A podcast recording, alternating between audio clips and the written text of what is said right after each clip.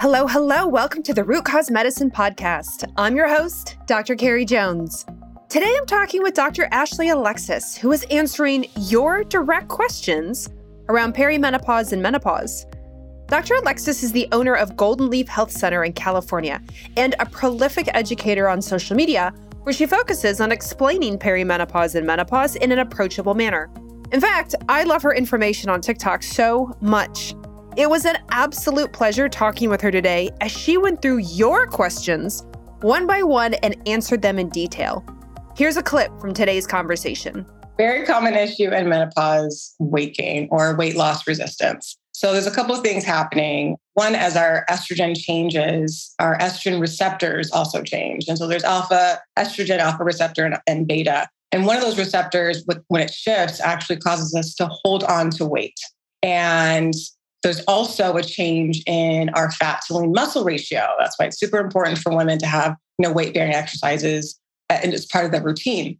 And similar to when kids go through puberty, some of them will get a little bit chubbier or a little bit more bulky, and then they'll have a growth spurt or start puberty. And that's because our body needs fat tissue to make hormones. So a similar process happens as we get into menopause, where our body will hold on to weight to see if we could aromatize or make more estrogen and that is kind of like this evolutionary process that we've made. So weight loss becomes very difficult.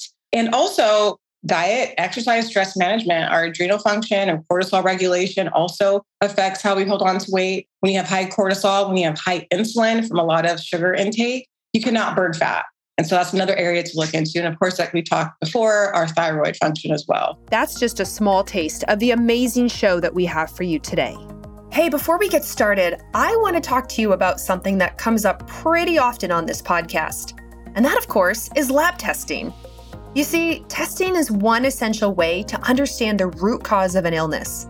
And if you're an integrative or functional medicine practitioner, chances are you are placing a ton of orders with a ton of different labs. The Root Cause Medicine podcast is created by Rupa Health, and Rupa is the best way to order, manage, and track results from over 25 different labs in one single place. Thank goodness, no need to create and log into multiple portals ever again. So if you are a practitioner, make sure you go sign up at rupahealth.com to create a free account today. Now, let's get on with the show. Dr. Alexis, thank you so much. Welcome to the Root Cause Medicine podcast. Thank you. I'm so happy to be here. Well, we are going to talk about we're we're doing a Q&A on perimenopause and menopause because I just get so many questions in comments in the DMs or emails like can you just answer this one question for me? And I was like, you know what? We're going to collate the ones that we get more and more and more and ask you as we go through this next 45 minutes because why not just ask you the expert and then we can post it out there. Perfect. So Excellent. For those who don't know you and your background, give us a little insight into who you are and what you do and what you stand for.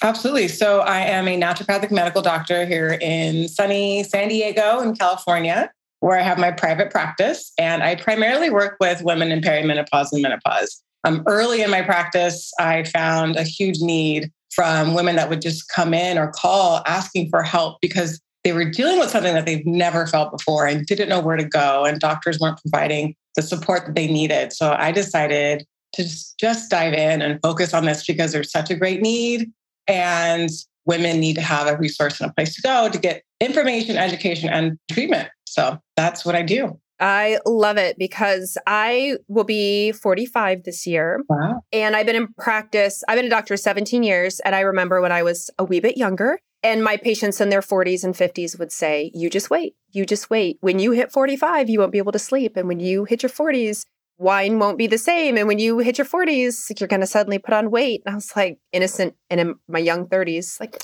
no, no, I won't. oh, how I was wrong. right.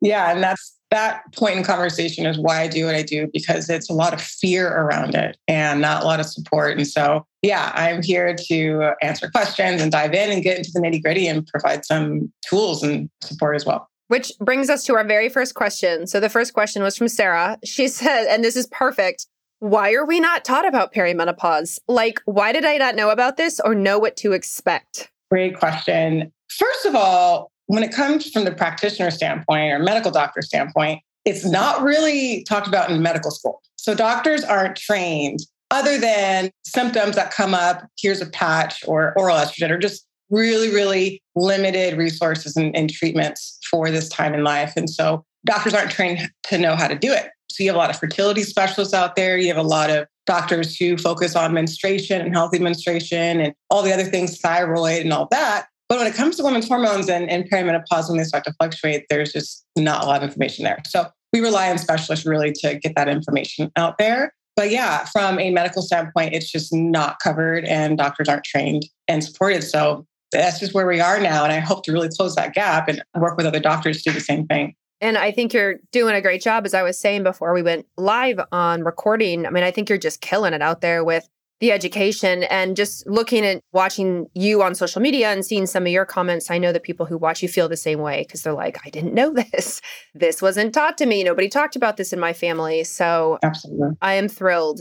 And hopefully, part of the big wave to change that for those of us who are getting a little bit older. right. Yeah, yeah, absolutely. And there are even conventional treatments out there. It's just the doctors that were trained 10, 20, 30 years ago aren't mm-hmm. up to date with that. It takes a lot of energy and time to keep up with the research and the new developments and all of that. So that's why we haven't really gotten there yet. Yeah, we'll get there. We'll get there soon. Yeah. So Brenda asks, what age is considered normal to be in perimenopause? I'm 43 and feeling like I'm checking the boxes on those online, quote, are you in perimenopause quizzes? But that feels too young. Am I too young for this? No, absolutely not. no. we start to have hormone changes in our late 30s or early 30s for some women. And so perimenopause on average is 40 or 42 to 50, let's say somewhere in there. And there's plus or minus a few years on both ends. What it really comes down to is fluctuations in menses and symptoms. And so that's what we really focus on to really categorize where a patient will fit in. So it's not pre-menopause, it's not menopause, so you're somewhere in between. And perimenopause honestly just means a transition time between pre and menopause. So 43 is not too young at all. And it's very common in that time to start feeling those changes and even menopausal symptoms like hot flashes or amenorrhea, where you're not having a menstrual cycle for months at a time. Okay. Okay. And it's more common. I'm sure you get this feedback too, where women go, I used to be regular. Yeah. And now I'm not. What the heck is happening? Yeah, absolutely that's the first thing that often, other than maybe waking or sleep issues or anxiety, that's the first thing that will kind of like wake you know a woman up. Like, oh wait, I didn't have a period this month. I'm pregnant. What's happening? Oh, and two months have gone by. So that usually gets the ball rolling with the process of figuring out where to go. Yeah. Well, speaking of anxiety, so Maisie says I had what I would call mild anxiety through my life. And now that I'm in my 40s, my anxiety is high. What is happening? Is this hormonal? Okay, so there's a lot of changes when, uh, was assuming she's in perimenopause, there's a lot of changes during that time for many different organ systems. So when I talk about sex hormones, yes. So it could be that the older we get, the more poor egg quality we have, the less progesterone that we make. Progesterone for us women is the hormone that calms us down and reduces anxiety, helps us sleep, keeps our mood stabilized. And so as progesterone declines or as anovulation occurs where women aren't ovulating, they're not getting that progesterone support. But we cannot forget the adrenal function, thyroid function, and just gut health, which affects our neurotransmitter production. And so, and then just women going through chronic stress throughout their life and how that really depletes us. So, anxiety is a multifactorial approach, but from a hormonal standpoint, the changes in progesterone can really have a huge effect on how we feel in regards to anxiety, especially because progesterone, as you know, Dr. Carrie, attaches to GABA receptors, and GABA is a neurotransmitter that helps us remain calm. So, yeah, it's a very, very common thing to hear women talk about anxiety increasing in mid to late life. Which is not fair or fun, whoever designed that. Yeah. Terrible. Absolutely. Because, yeah, no. Well, so that leads me to testing. So Keisha says, My doctor said testing my hormones in perimenopause is pointless, but I feel like crap help. Yeah. so I highly disagree. testing is important to get a baseline, but also you're not just testing hormones. And, and I understand from the perspective that in perimenopause, hormones can fluctuate from month to month. You never know what you're getting. However, we really want to look at other organ systems like thyroid and adrenal function and nutritional function and iron levels and cardiovascular. So there's a lot of testing that can be done that's a little bit more stable and gives us a baseline of where you are and an idea of just a comprehensive evaluation clinically than just focusing on hormones. But yeah, I test all my patients before I do anything to get a good baseline. And I would never say that it's pointless at all. If you're feeling different, then something needs to happen. And if you're not getting support from your provider, you need to find another one because what you're experiencing is valid. And one thing that I'm adamant about is creating a, a, space for my patients to feel heard because the one complaint I get is the doctors are dismissive. They think it's all in my head. They just tell me to eat better, exercise more, sleep better. And that's not helpful. So, no, lab testing is not pointless. so, for those actually who are listening, let's say somebody doesn't know where to start, right? Like the last lab work they had was years ago. It was a cholesterol check, and that's the last thing they've had. If they were to come see you, what do you consider a baseline workup for women as they're transitioning into their 40s and 50s? Yeah. So, as a naturopathic doctor and someone who uses a lot of functional testing, my base lab panels may be a lot more comprehensive than your average doctor. so, what I include in mine typically is people come to me for hormones. So I have a whole hormone panel that's estrogen, progesterone, testosterone, all your androgens, DHEA, um, S, and DHT. And then things like FSH, or follicle stimulating hormone, luteinizing hormone, and prolactin. I might do a cortisol, I might not. I usually rely on salivary or urinary testing for cortisol for more accurate results. So that's like the basic hormone. I might be missing a few here and there. And then we always check in on iron and vitamin D and B vitamins. I always check on cardiovascular markers, especially LP little a and homocysteine and CRP, just for an overall inflammatory um, evaluation. And then a full thyroid panel. So most doctors will only test maybe, you know, a TSH and maybe a T4. Maybe. I, yeah. My base panel is TSH, thyroid stimulating hormone, free T3, free T4. I also include the antibodies. Hashimoto's is very common in women, so I always do the anti TPO and the anti TG antibody. And some other doctors will have different variety in the type of hormones, but that's my baseline, and you'll see different benefits from different markers. And then the basic CBC and the basic CMP, looking at your metabolic panels and your the health of your red and white blood cells. So that's my comprehensive testing. And then we'll talk about maybe the Dutch test or doing some other environmental testing, heavy metal or a mold toxicity, depending on what the patient's presenting me with. But we always, with blood is typically the standard. When you are talking to them about thyroid and cardiovascular, do you find that women's risk increases as they hit into perimenopause? Like they may say to you, I didn't used to have a thyroid problem, or I've never had cardiovascular risk or high cholesterol. Do you feel like as they as we age gracefully, that maybe our lab work isn't aging as gracefully as we would like with us? Yeah, absolutely. It's very common to see. So, the big areas when it comes to longevity for women in menopause that I focus on is cardiovascular, cognition, and osteoporosis. And that's because as our bodies decline in estrogen and progesterone and testosterone, it increases those risks for us. So that's why I always test markers for cardiovascular, especially because of those changes. One, how has her diet been and her stress been? How has she been treating her body up until this point in life?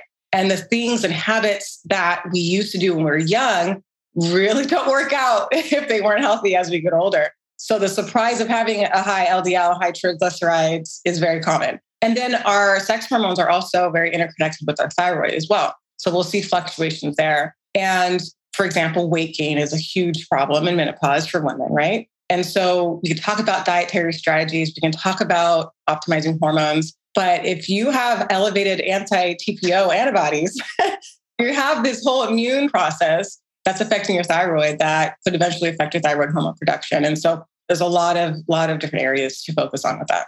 I love this because I think a lot of listeners will think, well, I've maybe again, I've had red and white blood cells in my last visit, I had a red and white blood cell, I had a glucose, and I had a cholesterol. Yeah. And that was it. And that was five years ago. And wow, are they missing a lot?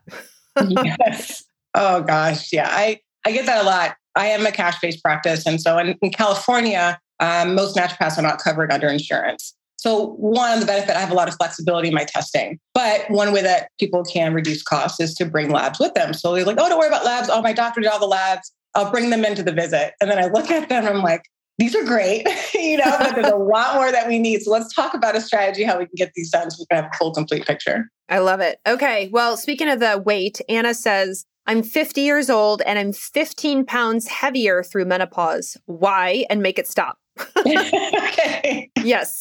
Common, very common. Yeah. So, a very common issue in menopause weight gain or weight loss resistance. So there's a couple of things happening. One, as our estrogen changes, our estrogen receptors also change. And so there's alpha, estrogen, alpha receptor, and, and beta. And one of those receptors, when it shifts, actually causes us to hold on to weight. And there's also a change in our fat to lean muscle ratio. That's why it's super important for women to have you know, weight bearing exercises and it's part of their routine. And similar to when kids go through puberty, some of them will get a little bit chubbier or a little bit more bulky, and then they'll have a growth spurt or start puberty. And that's because our body needs fat tissue to make hormones. So a similar process happens as we get into menopause, where our body will hold on to weight to see if we could aromatize or make more estrogen. And that is kind of like this evolutionary process that we've made. So weight loss becomes very difficult. And also, diet, exercise, stress management, our adrenal function and cortisol regulation also affects how we hold on to weight. When you have high cortisol, when you have high insulin from a lot of sugar intake, you cannot burn fat. And so that's another area to look into. And of course, like we talked before, our thyroid function as well. So many areas to look in when it comes to weight. But as I said before, if you haven't had good, healthy, consistent pattern or behaviors early in life and they carry those same behaviors into menopause, it's not going to work for you very well for many different reasons. And so that's why I always tell my patients like menopause is a really good time to pause and reset and really evaluate what you need. Women typically give a lot to other people and not a lot to themselves. And so if your cup is not full, your ability to help others is going to be diminished. So really spend that time to give your body what it needs and listen to your body because it's trying to keep you living healthy and long. So, yeah. I love that because I feel how many times have you had a patient say to you, I didn't change anything. Dr. Alexis, I didn't change anything. I didn't change my diet. I didn't change my exercise, my habits. Yeah. I used to be able to get away with this at 25 and now I'm 45 and it's not working. And I'm like, yes. just like you said, right? You're like, mm-hmm. exactly. Almost everyone. You're not the same person. You're going through perimenopause. time to dial it in. It happens all the time. Our everything from our physical nutritional needs to our mental and spiritual needs change as we go through that time. So, yeah, it's a whole reset is necessary. oh my gosh, that is the truth. I want to touch on insulin. Do you find as women get older, we get more insulin resistant? 100%. Yes. So, go back to diet and all of that. Like, if, okay, so huge thing is wine. alcohol. you know, women love their alcohol. yes. at night, a couple cocktails every day, or almost binge drinking on the weekends. And so we don't realize how much sugar we're actually drinking when we do have alcohol. But then the other things that we eat, desserts and not having enough fiber and protein support. So the way that our body will receive and break down sugar will expose or predispose us to insulin resistance. So for everyone that doesn't know what that means, so basically when you eat food with sugar in it, it gets dumped into our blood and we can't have sugar just rampant in the blood by itself. So our pancreas will secrete insulin and insulin signals the cells in our body to absorb and take the glucose the sugar out of our blood. And so if we repeat this process over and over again throughout the day, throughout the weeks, throughout the months, throughout the years, our body will stop listening to insulin or stop being as sensitive to insulin. And so then we get into this resistant state where insulin has to be produced in more quantity and get louder to tell the body to absorb the glucose. When we have high insulin, we cannot get into that fat burning mode. So I find that very common. So insulin is another marker that I always test in my panels as well. I love it. And so going speaking of alcohol, I want to ask Mina's question. Mina says, I think I need to give up alcohol because my nightly glass of wine is now making me feel like crap in the morning. Plus, I can't sleep. I'm sweating through my pajamas, and it didn't used to do that. Why does my body now hate alcohol? Is this normal in perimenopause? I love my wine. Yeah. oh, Mina. yeah. So, I mean, there's so many ways to answer that question. One is water we tend to become more dehydrated as we get older. And so when alcohol is a natural diuretic, we also a lot of times start our day with coffee, which is also a diuretic. So you're getting this double whammy. And in my lifestyle section my medical intakes to my patient, I always ask about hydration. And the most common thing I hear is like, oh, I need to drink more water. That's like very common for people. So as we get more dehydrated, the more effect alcohol is going to have on us. And then also with metabolically, there's an antioxidant called glutathione. There's other enzymes in our liver that help to break down toxins from the environment and especially alcohol. Those enzymes, alcohol dehydrogenase and acetaldehyde dehydrogenase, become less effective as we get older, unless we're doing things like, for instance, milk thistle or having glutathione in our supplement regimen to help support that breakdown. Acetaldehyde is the byproduct of alcohol, and acetaldehyde is like 30 times more toxic than alcohol by itself. So, if we're not efficiently breaking that down or having enough water in our system, we're not supporting our enzymes, and we're going to feel the effects of alcohol more. So, there's other genetic SNP issues and things that help us, which you probably know a little bit more about, that help us with alcohol. But as we get older, we become more sensitive. So, and I would have patients who would say to me, much like like the sleep thing or the weight thing, alcohol was a big one. I would have women say to me, enjoy your wine now because once you hit your 40s it's going to be yeah. tougher like you're going to find and even just the occasional drinker it doesn't have to be somebody who's wine like Mina's saying I have it every night. Yeah. Even just the occasional at a wedding or a celebration or something you're trying to you would like to enjoy a glass of whatever. Yeah. And I had a lot of patients say to me it, it completely messes everything up from again sleep to hot flashes to yeah mental clarity to energy whatever it is and so it's common yeah i really want to push healthy drinking not in in the amount which is important but in preparation for yeah like i don't think we think about that if we're going to have a couple cocktails on a saturday night what are we doing Wednesday, Thursday, Friday, Saturday to kind of like prepare for that because of the toll that alcohol takes on it, on us and our body. And so I'm always about like, think about the bigger picture outside of just that night of drinking. What are you doing to prepare your body for that?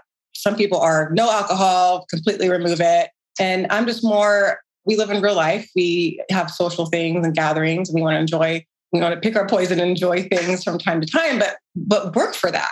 Prepare your body for that. I think that's super important. That's super important. I think that's really good suggestions for everyone to listen to and big aha moment yeah, for folks. Well, let's go back to irregular cycles. Abby says, I have always had regular cycles, and now I've gone nine months without a period. I'm 53. Am I close? Is this it? Am I menopausal? I also have all the symptoms. Yeah. so having all the symptoms makes sense. Yep. Your body is not producing estrogen in the quantities that it was before. You're also not ovulating, you're not making progesterone. So, yes, that's going to cause the hot flashes, the insomnia, the mood swings, and things like that. Nine months in, you're still in perimenopause. You can go 11, 11 and a half months, and then boom, have a period. and then the clock starts all over. So, I would say you're most likely almost there, but keep in mind that your period could come. And so then you would have to wait another 12 months without a cycle to be in full menopause. So, yeah, you're almost there. I would probably still anticipate that menopause is coming sooner rather than later, but we never know. and how often, how many Murphy's Law patients have you had who've called you and said, I went 11 months and 14 days. Right. my period started. like, ah. Just a handful, just a handful. Most of the time, yep. for the majority of women, if they've gone that long, I'm already starting them on hormone therapy and we're already yeah. doing the in preparation for treating them like a menopausal patient. Absolutely. Yeah. So just a handful that's actually happened to, but it can happen. Well, actually, speaking of hormone replacement therapy, Tony says hormone replacement therapy freaks me out, but my hot flashes are killing me. I can't sleep. My hair is thinning. I'm tired. I'm cranky and I can't orgasm. Help me. Yes. So let's talk about HRT. Yes. So this is where I get mostly passionate about because I want my patients to be educated on hormone therapy and where this fear comes from. So when hormone therapy started being prescribed in the 1960s, it was it made this huge impact on the world because women who had been suffering were now getting treatment that actually was effective. A few years later, they found, and then they started giving estrogen. So that was the initial treatment. A few years later, Kaiser Hospital did a study where they realized some patients were getting endometrial cancer. So that's when they, they found that if you bring in a progestin, which is progesterone, a synthetic form of progesterone, it protects endometrial lining. Boom. Okay. And no more endometrial cancer. Women are feeling great. Then the 2002 Women's Health Initiative study came out. Dang it. this was a huge study that had was backed by millions of dollars. So they had to make movement. They had to shake things up. And so it was supposed to be a long term study that was cut short because they claimed that has estrogen increased risk for cancer, that increased risk for cardiovascular disease as well. They were using synthetic forms of estrogen and synthetic forms of progesterone, but there were a lot of holes in the study. They actually initiated treatment for patients that were well into their 60s, over 10 years post menopause or post their last menstrual cycle. They claimed that the women in the study were representing the healthy women in the country and the world, and they weren't. A lot of them were obese, had diabetes. So they didn't account for smoking. So there's so many factors in that study. And the reality is, is that hormone therapy, when working with an experienced doctor who's monitoring you safely, who's able to speak with you about any risks that may come up for you individually, hormones can be life changing, safe, and effective. And so, this whole fear about breast cancer and this whole fear about strokes and cardiovascular issues really comes from a poorly done study that was so detrimental for women, especially because, like you I mentioned before, increased risk of cardiovascular disease, osteoporosis, and neurocognitive changes like dementia can come from not having estrogen and not having progesterone. And so all these women for many years, many decades, were missed that opportunity because they were immediately taking off hormones, were never given the option to have it in the first place. And since that study, there have been numerous studies showing that even if breast cancer is in your immediate family, it does not put you at increased risk for breast cancer. And nothing is black and white. It's like, yes, it's not going to happen. This is going to happen. But that's why you need to be monitored and really talk with your doctor about your personal individual risks, if there are any. So that's my spiel on hormone therapy. And there's a lot of studies and research and resources out there to really get a good idea of if it's so that you can feel more comfortable moving forward. And then the second part of this question was the different symptoms she was experiencing, right? So I think an issue with orgasm or vaginal dryness. But So vaginal sensitivity, vaginal dryness, low libido are all very common symptoms of menopause. And so in general, hormone therapy can be really helpful for increasing libido and vaginal sensitivity, especially if the hormones are given at vaginal, look at local tissue in the vag in the vagina. So, for example, if what my patient is on a full hormone therapy, I always do a short-term treatment of vaginal estriol or vaginal DHEA, which will actually bring lubrication and promote your own circulation in the vagina and also increase sensitivity. So that's one example of how I do that. Hot flashes, estrogen can be really helpful for that. I've also seen really good adrenal support reduce hot flashes as well. That's super important.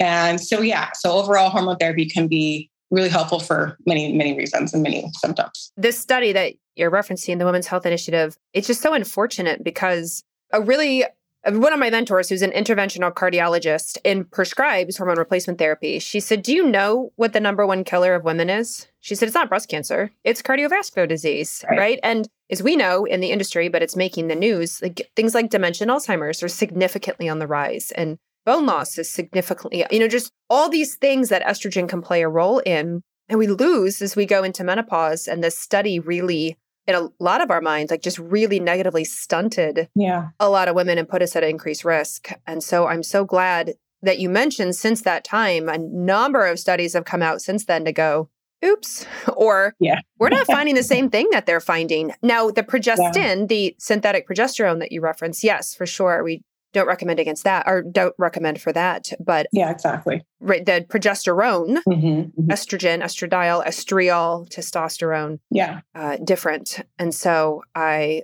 love your stance on this because I wish the pharmacies and I wish a lot of medical schools would educate on this, get up to date. Yeah. And there's so many nuances. So yeah. I have women that come to me on oral estrogen, for example our body processes oral estrogen differently than a transdermal or topical. And I only prescribe and work with compounded bioidentical hormones for many other reasons and benefits. But conventionally and through insurance, you can still get an estradiol patch or a transdermal gel that most most likely covered from your insurance that you don't have to pay out of pocket for. So there are better options. It just takes a lot of education, um, especially on the practitioner side. But I'm glad that we're doing this podcast and having this conversation so that consumers of these hormones can really know what questions to ask and what kind of to expect when they're looking into hormone therapy. And I've heard more functional oncologists even say cancer is complicated. Breast cancer is complicated and it's we can't blame one thing. It's estrogen by itself is not the single reason yeah. for breast cancer. It's a combination of our environment and in yeah. genetics and lifestyle and detoxification pathways and et cetera, et cetera, et cetera. Yes. And we we will see online, you know, oh, my friend started estrogen and two months later got breast cancer. I'm like, well, um, as we know, as, as the cancer takes a while, right? It's not yeah. an overnight thing. It's not like a cold where you have right for a couple days. It starts to build, and then poof, you have a cold. Cancer doesn't work that way, and so yeah, not breast cancer anyhow. And so we know it's very multifaceted. So yeah, I'm glad this education's getting out there. Absolutely, and for a lot of my patients, I do the Dutch Complete, yeah. the Dutch test from Precision Analytical. They offer the Dutch Complete, where I actually get to see how estrogen is broken down in my patients' bodies. And so if I'm giving her estrogen or just testing her estrogen, what pathways is she using? Is she using the healthy pathways that allows her to clear estrogen out effectively and safely?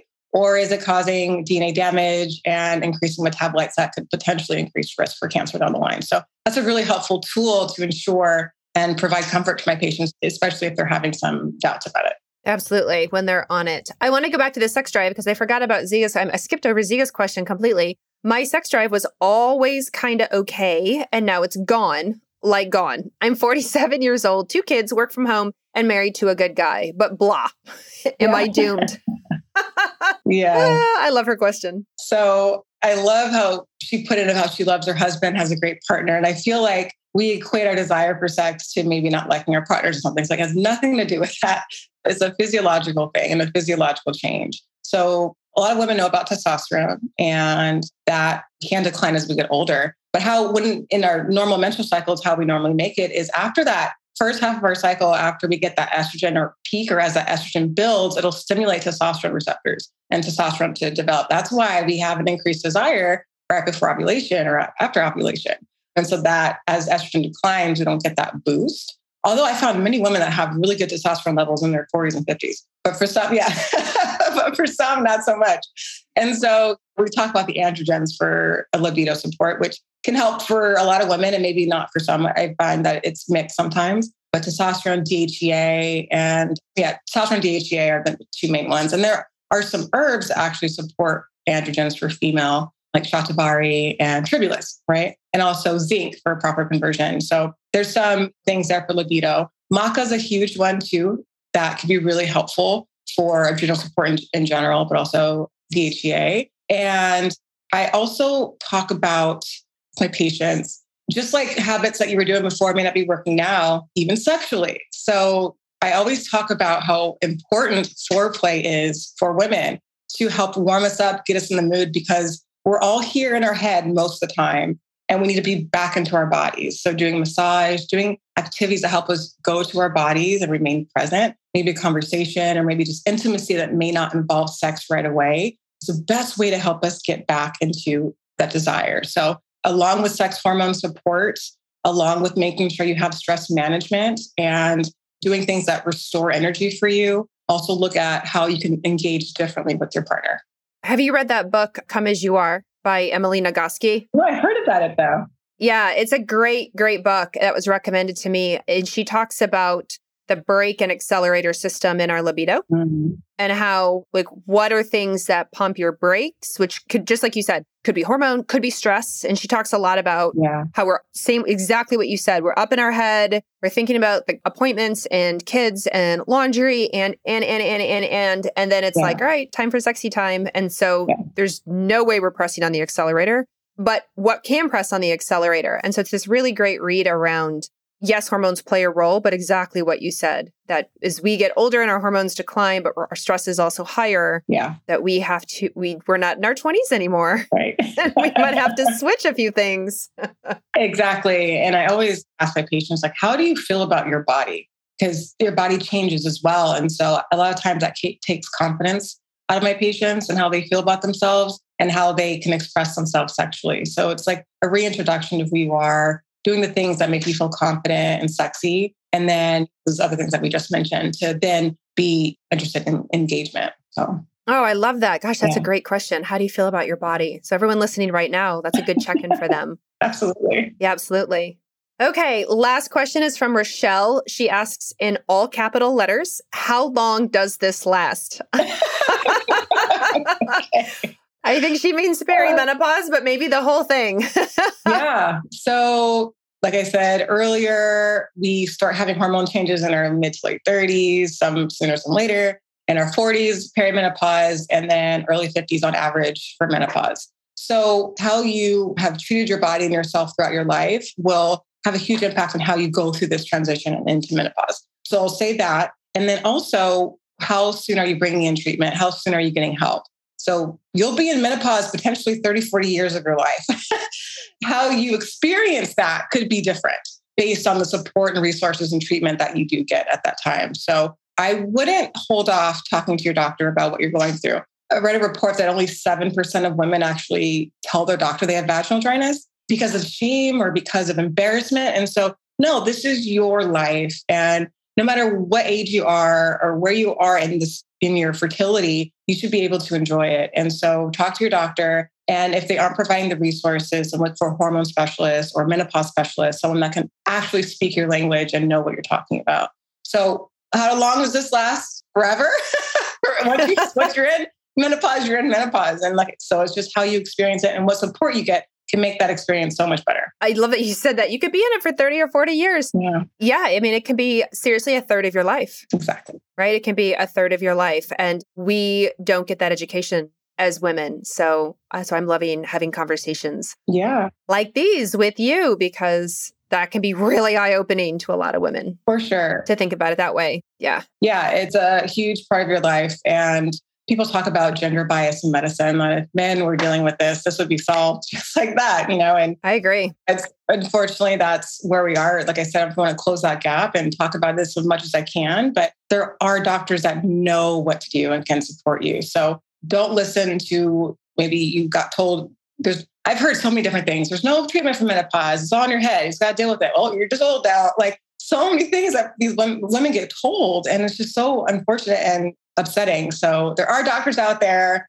Reach out to me, look for a hormone and menopause specialist in your area. We're here to help you. yes. Yes. Well, okay. So given that this is the root cause medicine podcast and we have been talking about perimenopause and menopause, what are the top like two or three things you really want to leave listeners with so that they can make it practical and tactical for them? Focus on nutrition. Really up your nutrition game.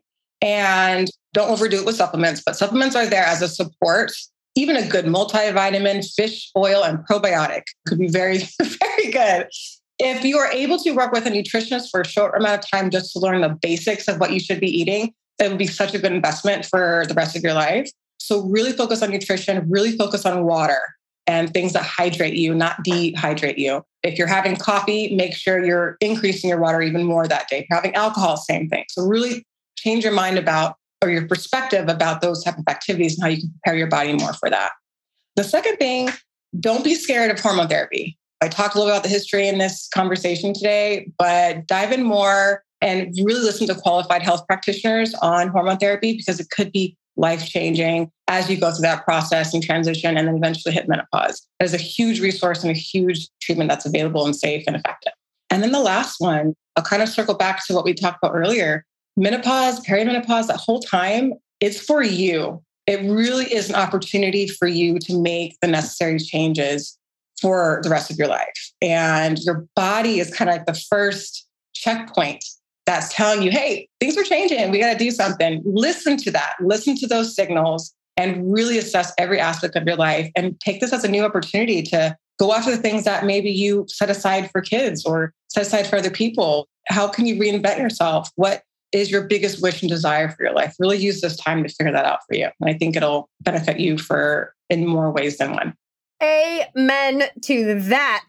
Yes. Put that in a book. there you go. oh my goodness. Where can people find you? Dr. Alexis, do you have your website, your social media, all the things? Yeah, thanks so much. So my website is goldenleafhc.com. And on there, you can sign up for my newsletter so you can get announcements. I also give a lot of information on hormones and all things menopause and perimenopause. I'm very active on social media. On TikTok, my handle is menopause doctor. and on Instagram, it's at ND Ashley, A S H L E Y. Love it. Oh my gosh. Thank you so much for being on today. This is really been eye opening. I'm sure everyone who asked questions will be thrilled to hear your honest answers, learn that they're not alone, learn there are real solutions out there. And everyone, definitely go follow her on TikTok. I follow her on TikTok, and she's amazing and check her out, especially if you're in California. So thanks for being on today. Yeah, thanks so much. It was so fun to talk about this. So I hope everyone really was able to get a lot of good tidbits and information today. My goodness. Thank you so much for listening to today's episode. I have one quick favor to ask before you go. If you loved today's conversation, would you mind leaving us a review on whatever podcast platform you're listening on right now? My whole goal is education. So, positive reviews are actually the number one thing that help new people discover the show. You're amazing. I so appreciate it. And I'll catch you on the next episode.